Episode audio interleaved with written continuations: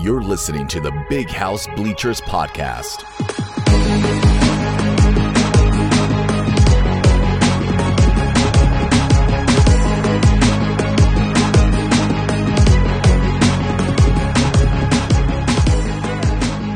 Welcome to the Big House Bleachers podcast. I'm Michael Smeltzer, and I am very excited to introduce a special guest that is on the show for the second time, actually. Uh, Kellen Voss with Maize 'N Brew. Kellen, I, got, I got to say, the first time you came on the show, that that said something about us. But the, the second time, that says something about you now, man. I'm, I'm starting to question your character that you want to hang out with us again, man. How, how you doing? Well, I enjoyed the conversation the first time, and I appreciate you guys having me on. Felt like it was an opportune time to talk about the NBA draft and everything going on with Michigan basketball. But right before we hopped on, there was obviously the breaking news I know you guys want to get into football wise. Yeah, and of course, Kellen is referring to Dominic Nichols, edge rusher, commits to Michigan. Uh, literally, as we were hitting the record button for this podcast, the news broke.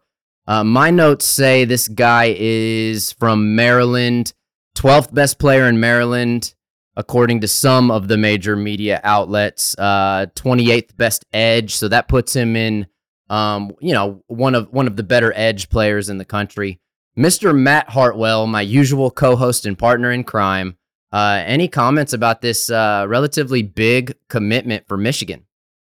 Yeah, you know, I think uh, obviously he's another four star guy, so uh, some of the rankings grumblers will have their say about it. But I think this is another guy that has a very high ceiling for the Wolverines. Kellen and I were actually uh, discussing a little bit about it right before you hopped on. Excellent size, excellent weight, uh, just to be coming in. Needs to work on his speed and footwork a little bit, but I think once uh, Ben Herbert gets a hold of him and some of the other staff, and they get to mold him into uh, the Michigan player that we all know that he can be. He's going to be a beast for this team. So I'm super excited about the pickup. Heck yeah. And Kellen's mostly a basketball guy, but I, I do want to at least go to you quickly. Kellen, you feeling pretty good about the football team? Yeah, yeah. Obviously, you got to be happy about any any sort of recruitment. Um, I always like the ones where it's like you, you it, it, wasn't necessarily a surprise that he was going to go to Michigan, but it's always like, oh, a little fun Sunday afternoon. Like, hey, here's what this guy can do at Michigan and stuff. So I'm excited to like dive into his tape and dive into his highlights and see what he can look like. I mean, Michigan's owned the offensive line, the defensive line for the last few years here, so might as well get as many athletes as possible over there. So, well, I tell you what was a surprise. Our friend Jett Howard went 11th overall, which is technically a lottery pick. Um, Jett Howard goes first round, 11th to, you guessed it, the Orlando Magic, right? They, uh, you could basically call it Michigan's professional team at this point. Um, so Jett goes to Orlando, 11th overall. Kobe Bufkin uh, goes 15th overall. And, and Matt, you know, I got to rub it in a little bit. Last week on the podcast, I, pre- I predicted against all odds that both of these guys would go in the top 15 and uh, you told me to pump the brakes on that take. So I just want to publicly brag just for a second. Both guys went in the in the top 15. Matt, how do you feel about being wrong? Oh, and you got to rub it in my face. Take your victory lap, my friend. It's honestly shame on me for uh, for uh, besmirching the name of Michigan basketball, no matter how uh, good or bad we did last season. So uh, it's it's deserved on my end. Congratulations to you, sir. You were totally correct on the money. And the surprise, well, thank you, thank you. I, I take that. The surprise really was Jett Howard. I don't think anybody really could have predicted that. I actually thought I was going to be wrong. So, Kellen, let me ask you. Uh, let's let's talk a little bit about Jett because he's a really interesting player. He's was somewhat polarizing even in college among the Michigan fan base. How do you foresee maybe his impact his rookie season, and then we can go ahead and take it a step further and look at what what is this guy's impact going to be um, for his career? Maybe maybe even like an NBA comp or something like that. Yeah, um, I would say that. Uh, yeah, his time at Michigan was definitely polarizing. When you look at when you look at Jett Howard, there's a lot of there's a lot of similarities to uh, his now teammate Caleb Houstan, who went to who went to the Magic last year in the second round, where there were high expectations coming in. He was supposed to be this like big time contributor. Obviously, everybody knew the three point shot was there. and then he kind of was disappointing at Michigan, right? Like like he obviously had some standout performances. Like he's a top he's a top 15 pick in the NBA draft. He's obviously a talented player, but like that didn't necessarily translate to a lot of team success at Michigan, which was unfortunate.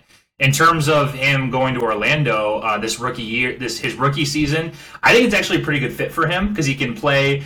Uh, he's he's not going to start by any means because you know they got Paolo Banchero and Franz Wagner at the starting forwards there. So he can come, he can be in the second unit, can kind of can kind of learn a little bit, get used to the pacing of the NBA game and stuff. And I think he's a guy who's going to thrive with NBA uh, spacing being a little bit better. I think he's going to thrive working with a guy like Cole Anthony in that backcourt and Anthony Black, who they drafted sixth overall. Um, in terms of, I, I could see him event just being like a solid, reliable bench scorer for them. And if he continues to grow his offensive game and continues to be more and more reliable from three levels as a scorer, that's going to be incredible for his development. Um, Sam Vecenie with the Athletic was really good about this, um, comparing him to probably Kevin Huerter in terms of how you want to use him in the NBA. Right? He's not going to create much. He's not going to blow by guys. But like if you use him off of pin down screens, if you use him off of dribble handoffs, if you get him going downhill, he can he can you put him in you put him in spaces to succeed, and he's going to be able to do that. You know, is a team like Orlando willing to cater an offense to him, being that he's going to be the seventh or eighth guy that's going to score for that team? I don't know. In terms of his long term impact in the NBA, he's going to need to get better defensively. He's going to need to get better at rebounding because he'll stick around for a while because he's a six eight scorer. But if it's a matter of if he sticks around for three or four years, or if he sticks around for ten or twelve years, will be how much more he, how much better he gets as a well rounded player. Orlando was not a good shooting team by any means Yeah. last year. They a lot of really good young talented players. I think a lot of us Michigan fans watch Orlando simply because of Franz and Mo and some of these other guys that have cycled through in recent years. Um Matt, Orlando, that's your backyard, man. You to go watch this guy play? You know, I always uh, typically go see um, the Magic whenever they play the Pistons, so I'm sure I'll uh, I'll encounter uh, that matchup. You know, one thing that that I'm really curious about, Kellen, is that uh, is Orlando they lack a lot of depth at uh, at shooting guard. You know, what do you see? Do you foresee like any type of uh, positional switches or changes that kind of allow them to get some of that shooting in the mix from Jett Howard by uh, possibly moving him or anybody else over to like a guard type role? I'm gonna be honest. If they want to consider moving him to a guard type role, he's gonna have to get better defensively, right? That was the, that was always the main gripe at Michigan, right? Guys would blow right past him. He was an okay like help side and team defender, but like if he was one on one in space, guys were gonna he was gonna get exposed there. So and that was just at the college level. Like he couldn't guard he couldn't guard Big Ten guards at the college level. Imagine him in the NBA trying to get switched on to I, I don't know talented two guards like Bradley Beal. Like it, I, I don't I don't like that's not going to go well for Jett Howard right now in this present moment. Do I think that he has the tools to get better and become a better defender and become a reliable guy at that point? Sure, I think he could eventually get there. But right now, it's not. I, I think he kind of has to play the three or the four. And so because of that, and because of how Orlando's roster stacked up, he's going to be one of the first few guys off the bench. Yeah, it just caught my attention because uh, he is listed on Michigan's site as a guard. I think that was the general intent uh, to to kind of play him until you know obviously the starting lineup ended up with uh, with Dug McDaniel and Kobe Bufkin up top. So I'm just curious if there was uh, if there's a future for him, being that that's kind of what he transitioned to, uh, pivoted to in college, if you will. Obviously, he's kind of a liability defensively, but uh, could be an opportunity for him to crack some some uh, minutes there in Orlando. Yeah, and, and throughout this whole draft process, the guy I found myself comparing him to was Norman Powell on the Clippers, who's kind of carved out a role for himself in the NBA as, you know, he's not going to necessarily be a starter. He's not going to be a leading scorer every game, but there'll be some games where Norman Powell has like 25 points off the bench and is just doing his own thing and leading the offense in the second unit and is, and is shooting the ball well enough to deserve being on the floor late in games. I could see Jett Howard eventually becoming that. When you look at his three point shooting, when you look at his finishing ability, when you look at eventually, especially later on in the year, he did a great job of creating shots for other guys.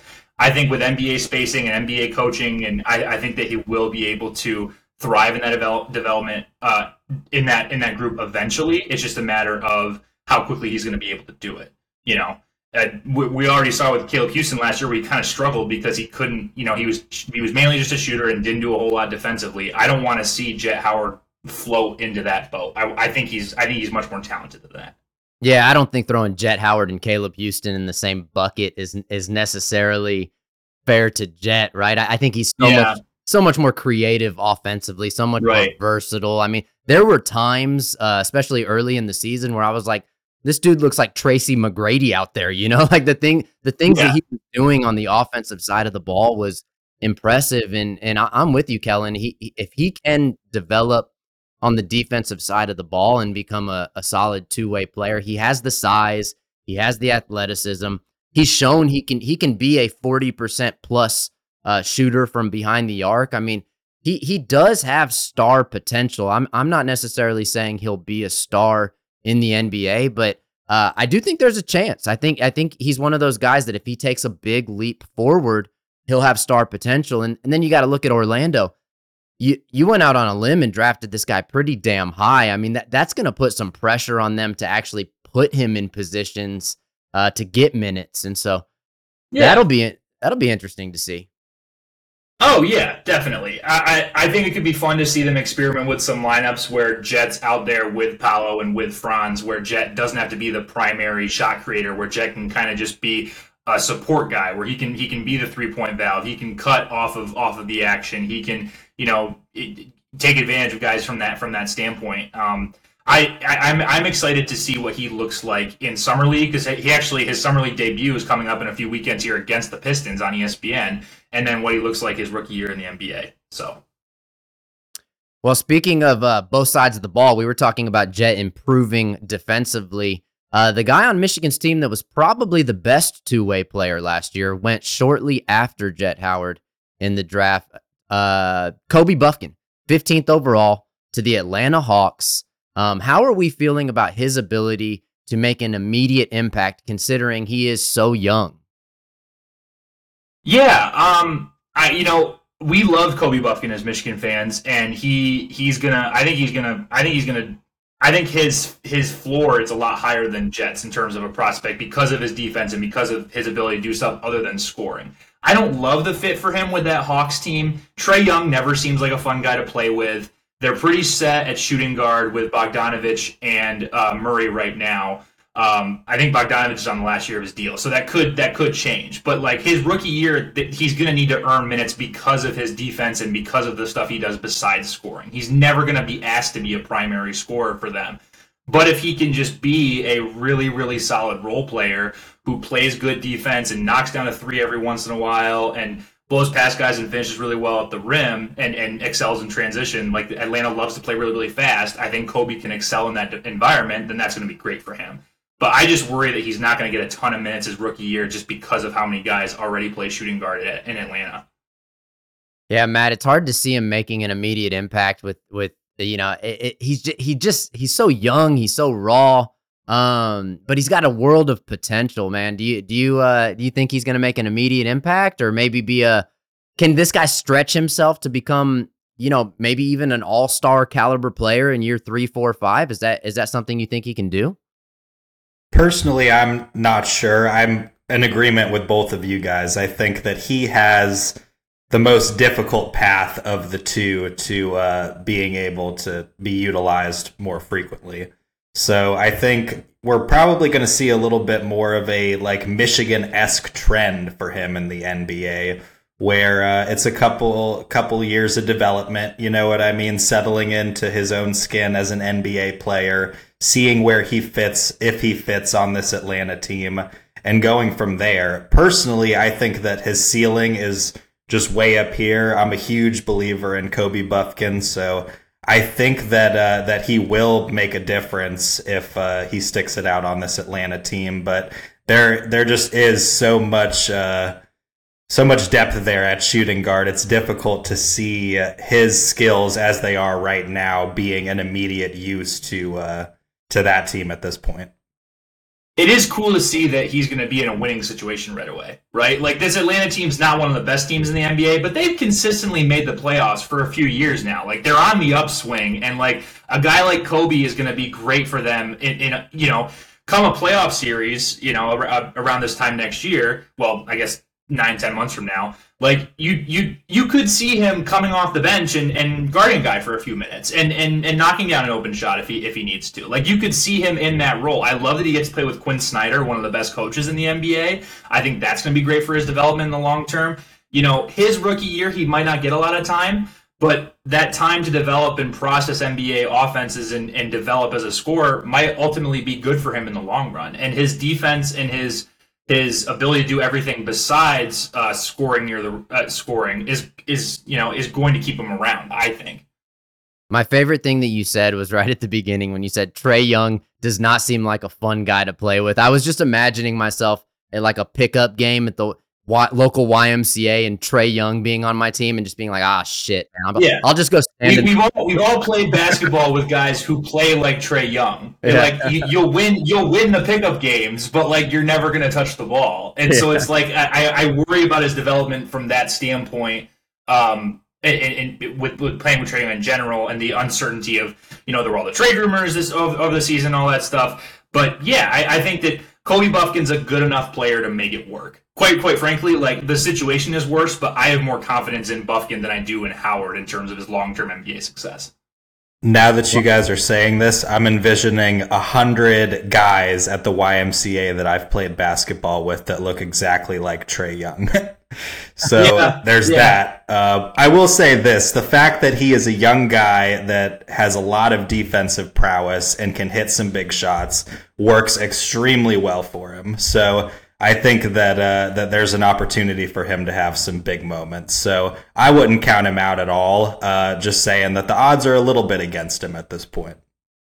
Well, let's it is it is cool that, that there's two two top 15 guys like you know that were in that were in the NBA draft that were from Michigan. That is a cool thing. From Time Wyrot from the team uh, sent us this thing. It's first time since 1994 that's happened uh, with Juwan Howard and Jalen Rose being the last two guys picked in the top 15 in the same draft it just stinks that having those guys and an All American center and Hunter didn't translate to more team success this past season.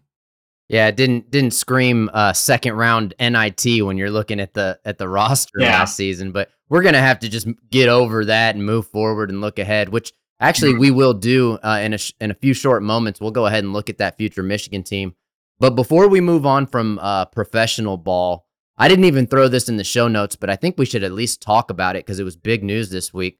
Uh, Jordan Poole traded to the Washington Wizards in a deal that, of course, included Chris Paul going to the Warriors. So, since this is a Michigan pod and we have limited time, we'll go ahead and and not not get into the whole Steph Curry Chris Paul situation because that's interesting in itself. But um, let me just ask, uh, you know, let's just say, what what do you think uh, Jordan Poole's points per game is going to be in year one with the Washington Wizards?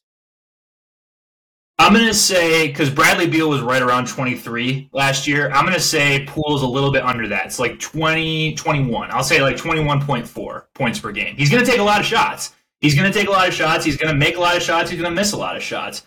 But ultimately, I'm happy for Jordan Poole that he gets to be in a different situation, you know. Mm-hmm. And he he he won a championship with the Warriors. He was an important piece of that Warriors team that won the championship. And you know he you're never like having that potential and being that guy that, that being that important on a championship team is going to and he's going to still have value in the league because of that.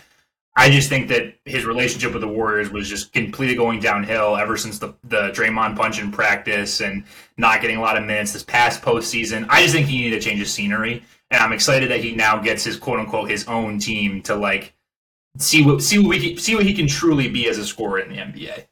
Matt Jordan Poole points per game.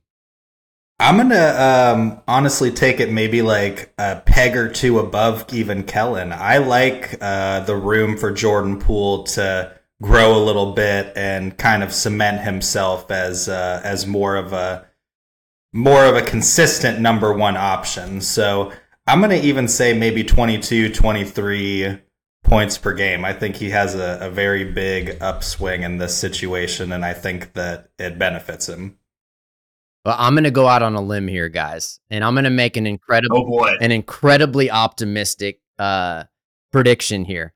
I think that Jordan Poole becomes one of the best scorers in the entire league. I, now, now, I'm not saying one of the best players in the entire league, but I, I think this is a match made in heaven. There, there's really two things that could happen, right? You get Jordan Poole away from Steph Curry and Klay Thompson, and all of a sudden he might he might start drawing the number one defender on every team that he might get shut down. So I'm I'm very open to the idea that this dude just struggles tremendously. But there's also the possibility that you know you take him from a team where he really wasn't getting the minutes that he needed and he was still he was still averaging 18, 19, 20 points a game. Um, get him away from Klay Thompson and Steph Curry, make him the number one option. This dude is going to shoot so many shots, like more shots than any player in the league. I'm going to go 28 points per game. He's going wow. he's to have one of you you know you mentioned Bradley Beal and it's kind of funny because Bradley Beal was one of those guys that was good and under the radar and then he had he just shot up the points per game uh, statistical category. I could right. I could see Jordan Poole doing that. Now, does that make him an all-star? Yeah, maybe. Does it make him one of the best players in the league? I'm going to say no because the dude's going to have a ton, no. ton yeah. of ton of turnovers. He's going to get beat on defense right. a bunch. He's to um he, you know, he's we're going to have the pool esque like wild scenarios. But yeah, I I genuinely think he will be uh, one of those unique characters that's able to score just an ungodly amount of points. Yeah, and that Washington team is going to be bad too. Yeah. Like right, like like it's encouraging that like like I'm sure Washington fans are excited to see them finally choose a direction of of pivoting towards being one of the worst teams in the league instead of being in the no man's land they've kind of been in. And I'm excited to see their young backcourt with him and Tyus Jones. But that team's going to be bad next year, and, and Jordan Poole's going to shoot a lot of shots. And it's just crazy to think of from what he was back at Michigan, where he was never really the go-to guy at Michigan, right? Like we all remember the buzzer beater in the, in March Madness, but like when you really look back in his time at Michigan, he was kind of like seventh, eighth man. If he made his first few threes, you keep him in, but if not, you wouldn't see a whole lot of him. So to see him progress from that to being the third most important guy on a team that won the finals to now being the best player on a team, it's kind of crazy to see his progression. And I'm just happy to see it as a Michigan fan because in terms of just general improvement, he has to he has to be mentioned in terms of, of Michigan guys that have made it to the pros over the last few decades, honestly. Well, he's just so fun to watch, man. And and you know, yeah. speaking of fun to watch, uh number one overall draft pick last night appears to be one of these generational talent type guys. And so I wanted to, even though it's not Michigan related, it is basketball related, um, Kellen. And right. I want I wanted to dig into this a little bit because it, it kind of felt like we might have been witnessing history watching uh, Victor. I'm gonna I'm try I'm gonna try his last name here. I'm working on it. Wembanyama, Wembanyama, is that it? Am I getting it right? Wemby. Wembanyama. Wembanyama. Wembanyama. Yep. Okay, yep, you got it. Vic, so Wemby, yep. we're gonna call him Wemby for the sake of this podcast. But yeah, this dude, he, yeah. he's seven six. In some places, I see him listed as a center. In other places, I see him listed as a point guard. You you you always know when you see that. You're like, okay, uh, there's something going on here, right? He appears, yeah, he, yeah. He appears to have like uh, Kevin Durant style capabilities, and he's a full half a uh-huh. half a head taller than K- KD. So the question is: Is this guy yeah. is he going to get pushed around? Is he too lanky for the league uh, right off the bat, or or is he just going to step in and dominate? I mean, uh, uh Kellen, what do you think? I mean, he's he's he obviously he has all the tools to be a generational guy. You know, when you watch those highlights of that team that he's on with Devonte Jones in, in France, like he you, you'd see him take two steps from the three point line to dunking it. You'd see him you'd see him start the possession at the three point line and then jump from almost the free throw line to finish to finish rebounds. You you see how big his hands are and how he moves like a guard and how he shoots he how he shoots fadeaways. Now he shoots three point shots. Now he's not afraid to lead the offense and it looks good when he's doing it. Like we always talk about the concept of like unicorns in the NBA, and when you look at like young Kevin Garnett when he was coming in, it was like when he was leading the break, it was like, oh wow, like this is this is cool and exciting, but it was also like kind of a little out of control. Mm-hmm. But like with Wemby, it's like all of that's in control, and all of it. I, I, as long as he stays healthy, I think he's going to be one of the best NBA. He's going to be one of the best NBA guys we've seen in a while. There's a lot of hype surrounding him, and I really hope that a lot of that doesn't go to his head. But as long as he stays healthy and is and is in a good situation like San Antonio, he's going to be one of the best players in the league. Probably two, three years from now, I think. Matt, you think you think he's going to just skyrocket to the top, like Kellen says? I, I tend to agree with Kellen there, but uh, as long as he stays healthy, right? But you you think he's going to be that dude? As a Pistons fan uh, that did not obtain him on my team uh, because of the terrible NBA draft lottery, I am incredibly salty. I think the kid has uh, a, one of the best ceilings, like Kellen said, that we've seen of any NBA prospect in a while. Um, it's all just a matter of if he can, if he can, like you guys said, get by any type of disastrous injury, uh, just because of his his figure. You know what I mean? I think he's got to got to buff up a little bit, uh, prevent any type of disastrous thing from happening like we've seen from other big lanky guys in the past um, and and kind of surpass that but if he can do that i mean he's a superstar in the waiting mm-hmm. I think we all, when we were playing 2K as kids, I think we all like created a player who was like Victor Wembanyama, right? You move up the boosters to just how tall he can possibly be. You move the sliders to make him an excellent three point shooter and an excellent guy. And it's crazy that like a guy like that is real. It, it feels like he's a video game character it's it's it's crazy to see. I'm excited to watch him play. I really am. Yeah, I'm I'm gonna tell my kids like you can be anything you want to be, but you can't be a basketball player. As long as guys, as long as guys like this exist, like it, it, this dude has an eight foot wingspan and he's playing point guard. It's like I'm I'm sorry, little Jimmy. That's my make believe son because I don't have a son yet. Like I'm I'm sorry, little Jimmy. You can't play basketball because you're. He, the, these people that exist in the world now are just unreal, man. It's not even fair. there know? was a photo. There was a photo he took last night where he posted it with David Robinson and Tim Duncan, and he makes the two of them look look small. Right. And Manu Ginobili's in that picture. He's six foot six, and it looks like he's taking a photo with his uncles. Like it's he's so he's so tall and so massive, but yet so coordinated at the same time it's it's the sky's the limit for that kid. I can picture I just, you really uh, telling little Jimmy, "It's a dead end, son." well, you know, I, I do want to say just a disclaimer here. My it, eh, eh, when I do have my son, his name will be Woodson. So I don't know why I picked Jimmy as the hy- the hypothetical there. Like my wife already gave me the thumbs up on the name Woodson, so we're rolling with it. Harbaugh. Harbaugh. I'm not naming little, my kid Harbaugh. No, little Jimmy, man. That's where. Oh, uh, Jimmy. got it. That's where you're it. pulling the Jimmy from. Got it.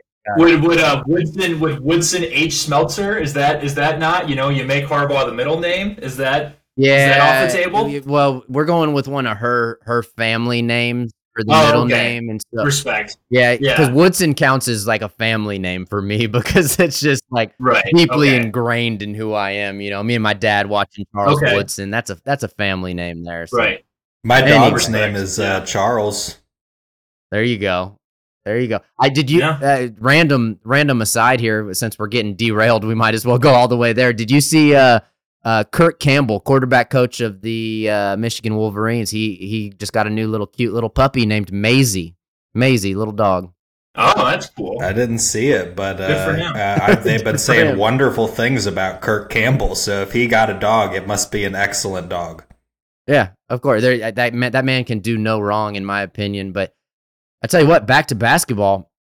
All right, so I'm gonna have to dig into my notes here because it, it's a little hard. Uh, I know Kellen, you're like deeply uh, into this, but for even for a guy like me that's a diehard Michigan basketball fan, I'm having trouble keeping up with what this roster looks like. Right, like is it this new yeah. this new day and age is crazy. So Hunter Dickinson gone, he went to Kansas. Gregg Glenn, which I kind of even forgot about. Um, Gregg Glenn looks like he went to Tulane. Tulane. Yeah. Tulane. And, and to me, Tulane. to me, that's a big bummer because he he looked like he was had a lot of talent and a lot of size, but yeah. Juwan just and, and the staff didn't seem to utilize him uh, very much. And then, of course, we talked about the guys that went pro. Um, Isaiah Barnes uh, also took off. He went to Tulsa, and so we we've got uh a few guys that look pretty good that are transferring in, and and actually it was looking a little grim until we landed this this Tennessee guy in the eleventh hour, and now the roster is, st- yeah. is, starting to look good. We've got Nimari Burnett uh, from Bama. He played a year at Bama.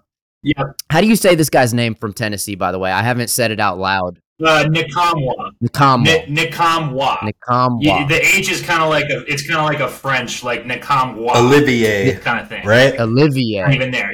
Olivier Olivier Nkamhoua. Oh, I like that. That's got a good ring to it. So, yeah, so Olivier yeah. Nkamhoua, uh, you know, all the news was breaking that that uh, Michigan was out. Michigan was out. Michigan lost this guy, and then everybody's like, "Oh, fire Juwan! The sky is falling." And then and then like Mhm. almost immediately, it, it was like he commits to Michigan, and everybody's like, "Let's go! Juwan's back! Like every, everything's good." So h- how are you feeling? Let's first let's look at Olivier Nkamhoua because he he's a considerably good player. He he uh, averaged about ten points per game, which in, in the college game is quite a bit. Um, how are we feeling about adding him to this roster? Yeah, he was the second leading scorer and the top, the leading rebounder on a good Tennessee team last year. Um, he was at uh, the G League like invite camp and then didn't get invited to the NBA draft combine. So like he was right on the brink of like testing the NBA waters and then was kind of right on that last echelon before like got like would have gotten drafted. So like the kid's obviously very very talented. He's a really solid defender. Um, he there's gonna be a, there's a lot of Moussa in his game that Michigan fans are gonna be familiarized with. Uh, he's a very solid help side defender. He's really good at protecting the rim, and then offensively, he he's he's really going to play well with Tarris Reed. I think like he he does a very good job in the mid range. He's very good in the elbows. His three point shots okay. Probably needs to get a little bit better at that. But honestly, he's more efficient from three point than um, Terrance Williams and and and Will Tschetter were last year. So like he's he's going to stick around the lane more. He's good back to the basket. Good finisher around the rim. He's probably going to be Michigan's second, third leading scorer. Very important guy for this team. He's kind of a little bit of an old school power forward, but also can stretch the rim a little bit more. So yeah, he's he's probably out of the three transfers, he's probably the the one I'd expect to contribute the most for Michigan. And I'm I'm really excited to see him uh, running screens with Dug McDaniel and playing next to Tarris Reed because all of a sudden you know you, you're gonna need you're gonna need a solid front court in the Big Ten. And with him and Tarris Reed, it's it's a it's a solid one for Michigan. Yeah, So- Will Tschetter just sounds so much better coming off the bench than being the starting four, right? Like I, I was a little nervous about that. Matt, Yeah, Will and Will Tschetter kind of kind of excelled in a spark plug role last year. So like now that he he's not pr- pressured to, to to start like he was towards the end of last year, like it, it might be better for him and it might be better for him for this upcoming season. So Matt, any thoughts on Nkamhoua? I don't know if you've seen him play much. I, I personally haven't. I watched Tennessee in the tournament, but I, I, I am not going to sit here and pretend like I've studied this guy's game. I just I looked at the stats; they look pretty good. Guys like Kellen that know know what they're talking about when it comes to basketball uh, tell me he's pretty impactful. So I, I don't know. Have you seen this guy play at all? Yeah, a little bit. I've studied up on a little bit of his tape. He's not Hunter Dickinson, right? So, I mean, I know the effort and the mindset here by Michigan fans is to want to plug uh, the holes that have left, right? Hunter Dickinson, Jett Howard, Kobe Bufkin, um, with guys like Caleb Love and Nkamhoua and uh, guys like that. So this isn't going to be a Hunter Dickinson for Michigan basketball, but what we have here, I think, is a new opportunity to see how a new team gels with different personalities, different players that excel in different things, and see how that does. I'm honestly really excited about something that not a lot of people are talking about, which is George Washington III uh, possibly coming in. And Kellen, I was going to ask you about that. I mean, this guy seems like he's probably one of the most ready to kind of step in and help uh, this Michigan basketball team next year. So, where do you see that possibly going with uh, with how that can be a wild card to help Michigan basketball next season? yeah, I've talked to Washington a couple of times, and uh, he's he's going to be a guy that Michigan fans are going to love. Right? He's a he's a four star guard uh, coming out of Ohio. Was Gatorade Player of the Year in his uh, division in Ohio. Led his team to I think the, the the semifinals of the state finals of all that stuff. He's a really really solid, really really solid two guard. Um, the the the best comparison for him is I would say for Michigan fans, he's a cross between Eli Brooks and Muhammad-Ali Abdur-Rahkman right? Like he's going to be able to, he's going to have the microwave ability to shoot, to, to light it up from three and kind of pseudo carrier offense a little bit like Mar did, but he's also got the poise of Eli Brooks where like he could defend, he could defend on the ball and he could get his own shot in mid range and get a bucket when the offense was struggling. And he, he plays with such a high motor, super high energy guy. You know, he's always the guy pounding his chest and pumping his fist and getting in your face on defense. Like Michigan guys are going to love this kid, and they better love him because he's the only commit on the 2023 class for Michigan. And and just just with where this roster's at right now, with with uh, Dug and Jaelin Llewellyn coming back and Burnett, he's going to get some time at the two. And so I think that I really hope that Juwan lets him have a, a, large leash and gives him some time to make the mistakes, maybe the time that Kobe Bufkin didn't get his freshman year. Um, but yeah, he's a he's a super talented guy, and he's gonna be asked. He's kind of gonna be thrown into the fire here with how Michigan's roster looks. So I think he's gonna thrive in that environment, and I I think Michigan fans are gonna fall in love with the kid. Well, that's really the benefit of Caleb Love getting getting xed by by admissions, right? Is is of course we want yeah. we want Caleb Love. Like the, this roster looks complete completely right. different with Caleb Love on it, but. Uh, yeah. Now that we've come to terms with reality, Caleb Love is not coming, and t- to me, I really like that because I am a Dug McDaniels guy through and through. I believe that Dougie is going to be an, an outstanding college point guard. And I think Dug and Tarris building chemistry that we've that we saw already from their freshman year. I think those those two guys could play three, maybe even four solid years together at Michigan. And then you got a guy like George Washington III backing up uh, Dug McDaniel, potentially sliding into the two guard spot, like Kellen was saying. Um, that doesn't happen if Caleb Love is on that team, on this team. And then we don't know. Yeah. In the day day and age of transfer portals, like we don't know. Does George Washington III start looking for another team or something? You know, we, we don't know. And so uh this yeah. this roster is looking decent to me. You know, we haven't even mentioned a guy like Tray Jackson who uh transferred from Seton Hall. He's uh, 6'10. I mean, that guy's got some size on him too. So uh, I know we're not going to be yeah. we're not going to be top three in the Big Ten, but I, I think fourth, fifth, fourth no. or fifth or sixth place, a, a, run at the tournament. I think that's within reach. Kellen, do you think that, do you think we can get to that tier of the Big Ten? Um, I want to say I agree with you, but yeah, uh, uh, but um, the, you know there there is there is some things to like about this current Michigan roster, right? Dug and Tarris uh, flashed a lot of potential as role guys last year, and we often see college players make that leap from freshman year to sophomore year. They, they now know the speed of college basketball. They know Juwan's system. They play together a lot, and they're going to play together a lot more. And Michigan's going to need to rely on them a lot, and that's that's encouraging. Um, Dug, Dug's going to kind of be in a situation where he's probably going to he's probably looking to be Michigan's best player right now. I mean, out of all the guys on last year's roster that are still on the team, he averaged the most points. At, I think it was like nine point six or something like that. And he flashed like there were a couple big Michigan wins where he led the team in scoring. The Michigan State win, he led the team in scoring. The Rutgers win, he led the team in scoring. Like they they're going to need him to continue to develop and continue to be that solid point guard for them. Um, I, I just you know, they still have two open scholarship spots in the roster, but the roster is pretty much set at this point. Guys are coming onto campus. Like, unless they want to get another international guy like Kaya, there's not there's not a ton of flexibility with that. So when you look at the roster, you know, it's not very deep. You lost a lot of scoring. You lost a lot of your you lost a lot of your heavy hitters, a lot of your guys that were going to score late in games, and you're counting on a lot of youth again with this roster. I want to see this team get a little bit creative because, as fun as it was watching Hunter Dickinson these last few years, you were kind of set with the guys that you had to play around him, right? You had to play three point shooters. You really couldn't play another forward with him unless it was a Tarris Reed too big situation. Now they have a little bit more flexibility, right?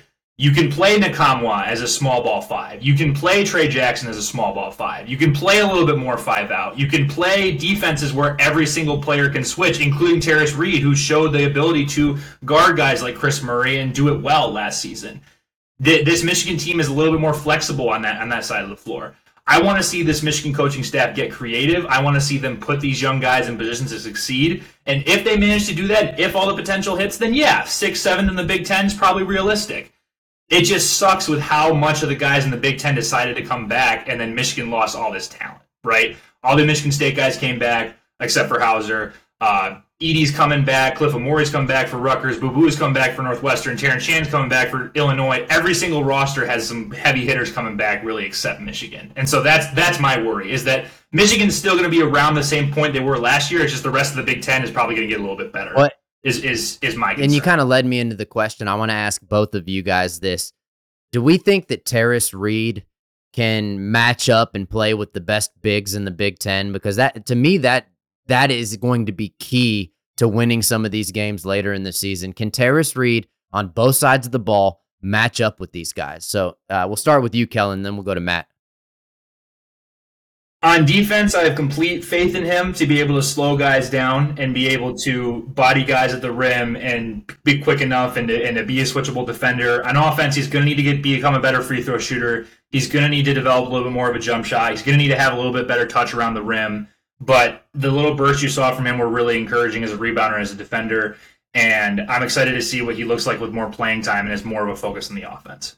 Matt. Yeah, if uh, if you were to ask me, I think probably like the the closest player comp uh, I would be able to come up with in the NBA is probably like an Andre Drummond type situation with the Detroit Pistons when he first joined that team. You know, a lot of the uh, a lot of the prototypical big man stuff he's got to work out. He's got to get a little bit better in and uh, and just not so many mistakes. And I think that the sky is the limit for the kid.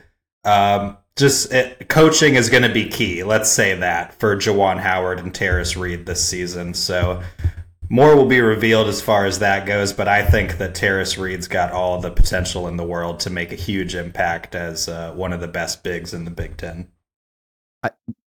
And it should be noted he's staying just real quick. He should be noticed he, he's he's staying on campus this summer. He's focusing on getting stronger. He had a really good interview on uh, Brennan Bosch's podcast uh, a while back, uh, where he said that you know he's working on getting quicker. He's working on getting better with the ball in his hands. He knows his, he knows his weaknesses from last year, and he's been training with Michigan's guys to get stronger and and get better at those categories. He's staying with the team over the summer and so I, I'm I'm encouraged to see what he looks like with another year under his belt. Yeah, I I actually agree with what Matt said about this this being such an important piece for Juwan Howard as a coach. I mean, it I don't even think it's hyperbole to say that it's kind of a career defining moment for Juwan Howard how Tarris Reed is able to develop because Juwan has been touted as uh, the big man whisperer, right? Like 20 years in the league, being a, a, a power forward, center, being able to work with these big guys. And Tarris Reed has shown flashes where he was even like taking the ball up the court and you're like you're like no no no. And then yes yes yes. You know like he he has those moments where it's, yeah. it's kind of crazy. And and then his free throw percentage his shooting uh, if you take off like the first 10 games of the season it actually wasn't that bad. The the issue was he was shooting like like 20 or 30% early in the season and he was never able to to come back from those terrible numbers. But um, what yeah. I want to see is footwork in the post, right? It, it, it's going to be apparent very early if Juwan Howard has done the work he needs to do with Tarris Reed. Can he get the ball in the post? You know, one power dribble drop step, one shot fake up and under. Like he, if he can master those post moves down low, he has the frame to be a force to be reckoned with. So I, I do think Juwan's career, you know, I wouldn't say his whole career is on the line, but it's it's like one of the kind of career defining or career evaluating moments uh, for Juwan. So, yeah.